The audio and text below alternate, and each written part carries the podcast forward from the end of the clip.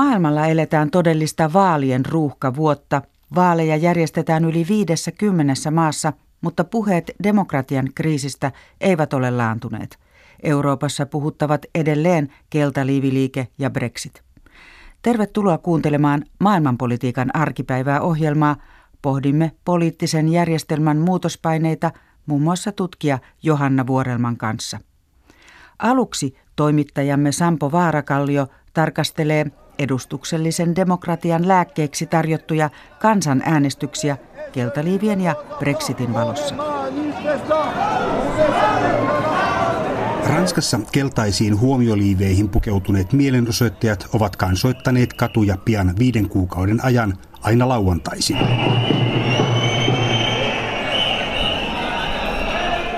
Sitkeä keltaliiviliike on ollut monenlaisten poliittisten intohimojen kohteena. Keltaista raitaa on liitetty trikolorin jatkeiksi niin äärioikealla kuin vasemmallakin sivustalla. Liiviliikkeen keräämä medianäkyvyys on kelvannut, koska mielenosoitusten tirävin kärki on ollut vastustaa suosiotaan menettänyttä presidentti Emmanuel Macronia.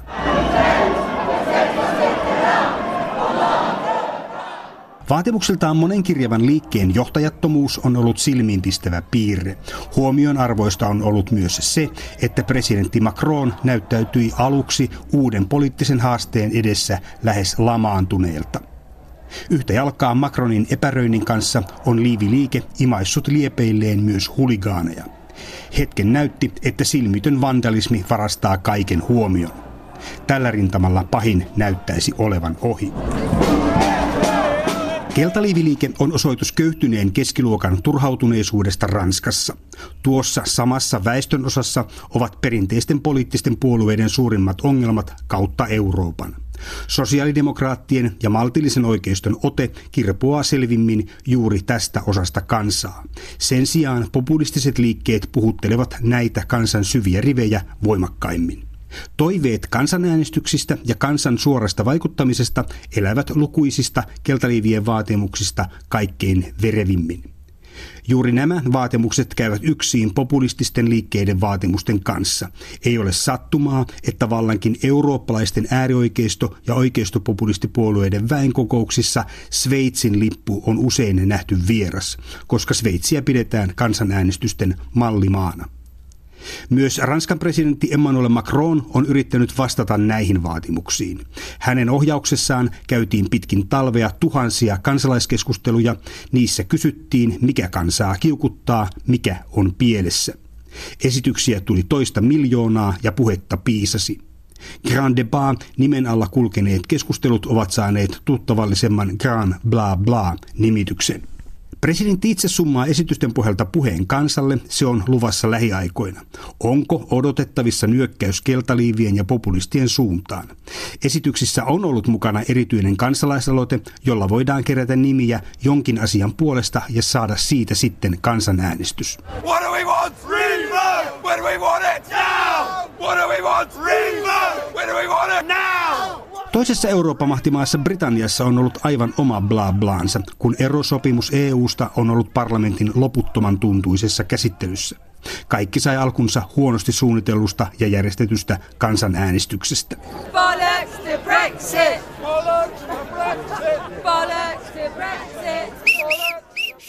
Koko Brexit-tragikomedian ajan on Britanniassa tehnyt omaa ruohonjuuritason työtään People's Vote kansanliike.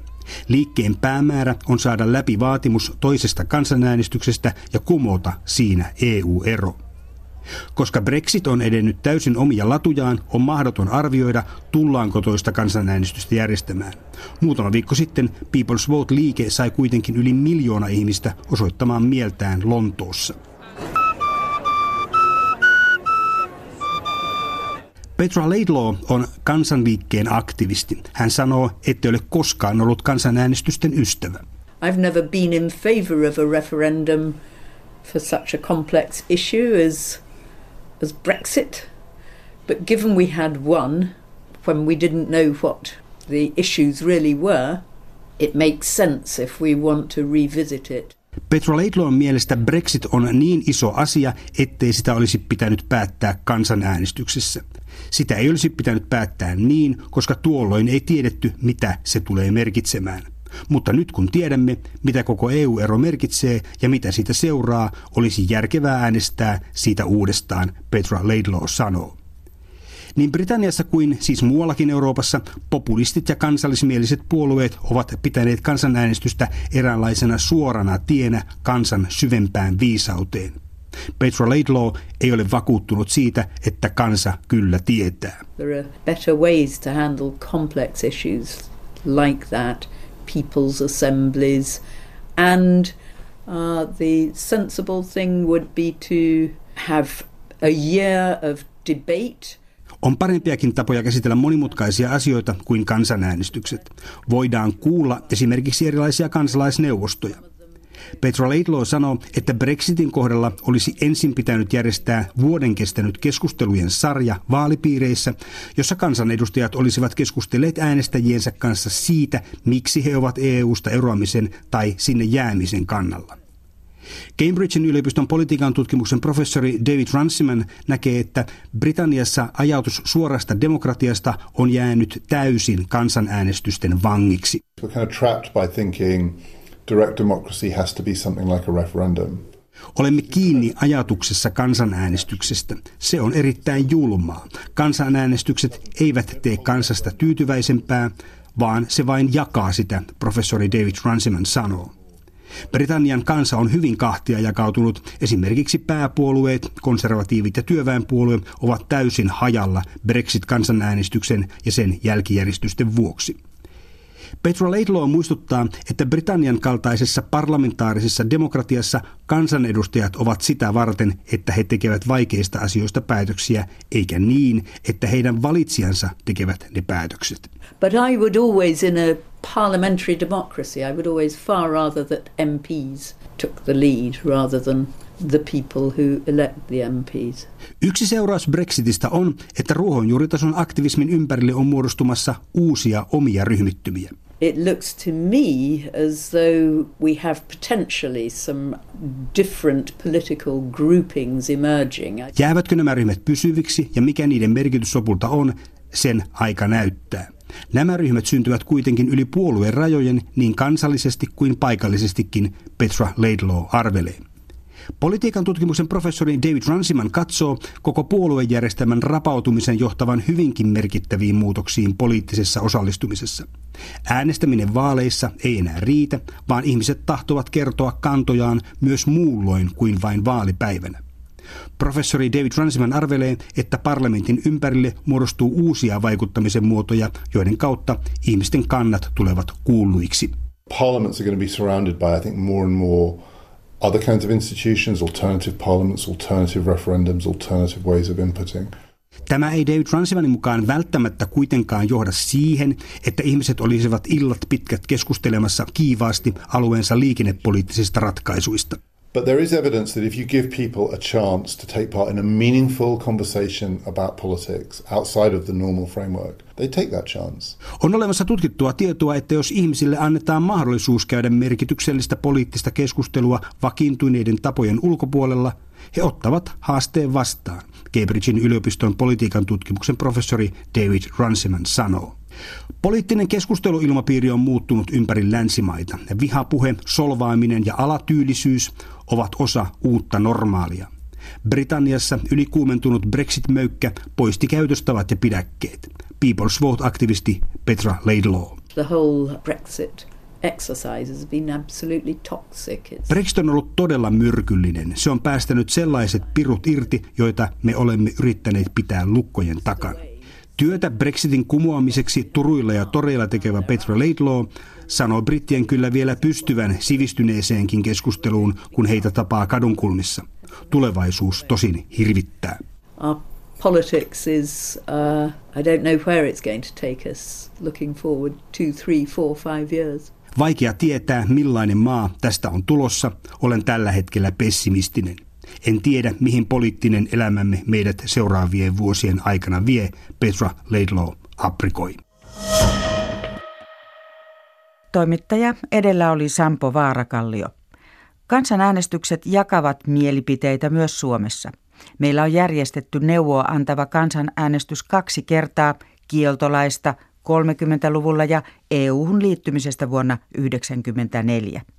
Kuunnellaan muutaman eduskuntavaalien ennakkoäänestyspaikalla tapaamani suomalaisen mielipiteitä vaaleista.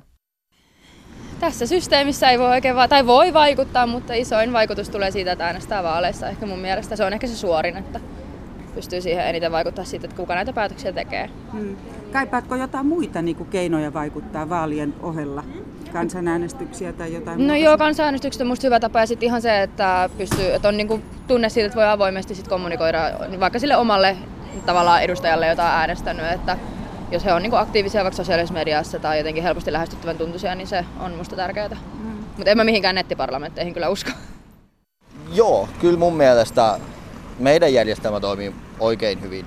Että totta kai pitäisi saada niin kuin aktiivisemmin porukka äänestämään ja varsinkin nuoret. Noin 70 prosenttia hän äänesti Suomen edellisissä eduskuntavaaleissa, että miltä se luku sun mielestä vaikuttaa? No siis kyllä se nyt kuulostaa ihan hyvältä, että on se nyt enemmän kuin 50. Mutta... No kaipaatko jotain muita vaikuttamisen tapoja, suoraa demokratiaa tai kansanäänestyksiä tai jotain semmoista sitten meidän edustuksellisen vaalijärjestelmän lisäksi? Ei, mä en ole kaivannut ja nyt meillä tosiaan on toi Brexit esimerkkinä, että se ei ole aina ihan se toimivin, toimivin ratkaisu, niin en, en kyllä.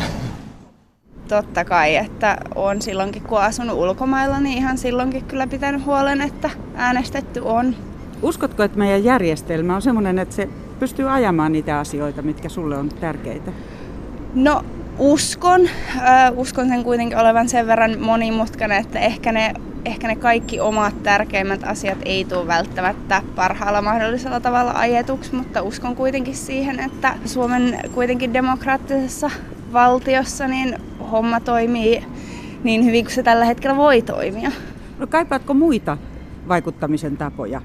No en näe kansanäänestyksestä niin kuin pahana asiana, mutta tota, siinä on ehkä se ongelma sitten, että vaan ne ehkä ihmiset, jotka on aktivoituneita äänestäjiä, niin niiden ääni tulee kuuluviin ja sitten vähän ne laiskemmat jää sieltä kuulematta, niin ehkä parempi, että noista asioista päättää ihmiset, jotka on todenteolla omistautuneita asialle. Edellä äänessä olivat Elsa Saarinen, Pauli Siltamattila ja Isa Väätäinen. Ja studiossa on nyt tutkijatohtori Johanna Vuorelma Tampereen yliopistosta. Tervetuloa. Kiitoksia. Voiko mielestäsi keltaliiviliikkeen mellakoiden ja Brexitin aiheuttaman parlamentaarisen sekaannuksen perusteella puhua demokratian kriisistä? No mä itse hahmotan demokratian kuitenkin paljon laajempana kuin pelkästään sellaisena parlamentaarisena toimintana. Et usein on niin, että jos me puhutaan demokratiasta, niin me puhutaan sitä aika kapeassa mielessä, eli se, että se on äänestämistä kerran neljässä vuodessa ja sitten pahimmillaan pulinat pois. Et siinä mielessä tällainen keltaliiviliikehdintä, mitä nähdään Ranskassa, niin se voi hyvin nähdä myös itse asiassa merkkinä siitä, että kansalaisilla on sellainen tunne ja kokemus, että politiikkaa voi vaikuttaa muullakin tavalla kuin pelkästään siellä parlamentissa ja edustuksellisen demokratian kautta. Et siinä mielessä se ei ole demokratian kriisi, vaan merkki siitä, että kansalaisilla on vaikutusmahdollisuuksia. Ja tosiasiassa, jos katsotaan sitä, että miten tämä liikehdintä on vaikuttanut Ranskan politiikkaan, niin sillä on ollut ihan, ihan todellisia vaikutuksia. Toki nyt siellä myös pyritään edustuksellisen demokratian esimerkiksi eurovaaleissa.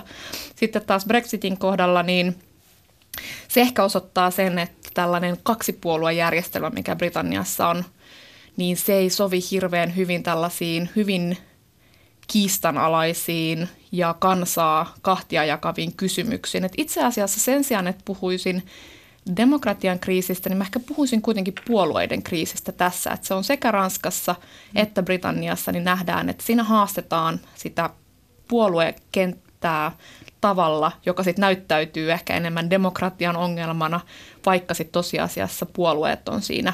Ytimessä. Miten tämä puolueiden kriisi näyttäytyy? Se on myös tämmöinen yleiseurooppalainen ilmiö. Tutkimuksessa puhutaan sellaisesta vähän niin kuin kaksoiskriisistä, että puolueiden kohdalla on yhtäältä on tehokkuuden kriisi, eli päätöksiä ei saada aikaan. Siitä on puhuttu myös Suomessa, että poliittinen järjestelmä vaikuttaa aika kankeelta. Ja sitten toinen on puolueiden oikeutuksen kriisi, että puolueita ei enää nähdä Euroopassa samalla tavalla oikeutettuina toimijoina, mitä, mitä ne nähtiin vielä silloin toisen maailmansodan jälkeen ja, ja niinä vuosikymmeninä.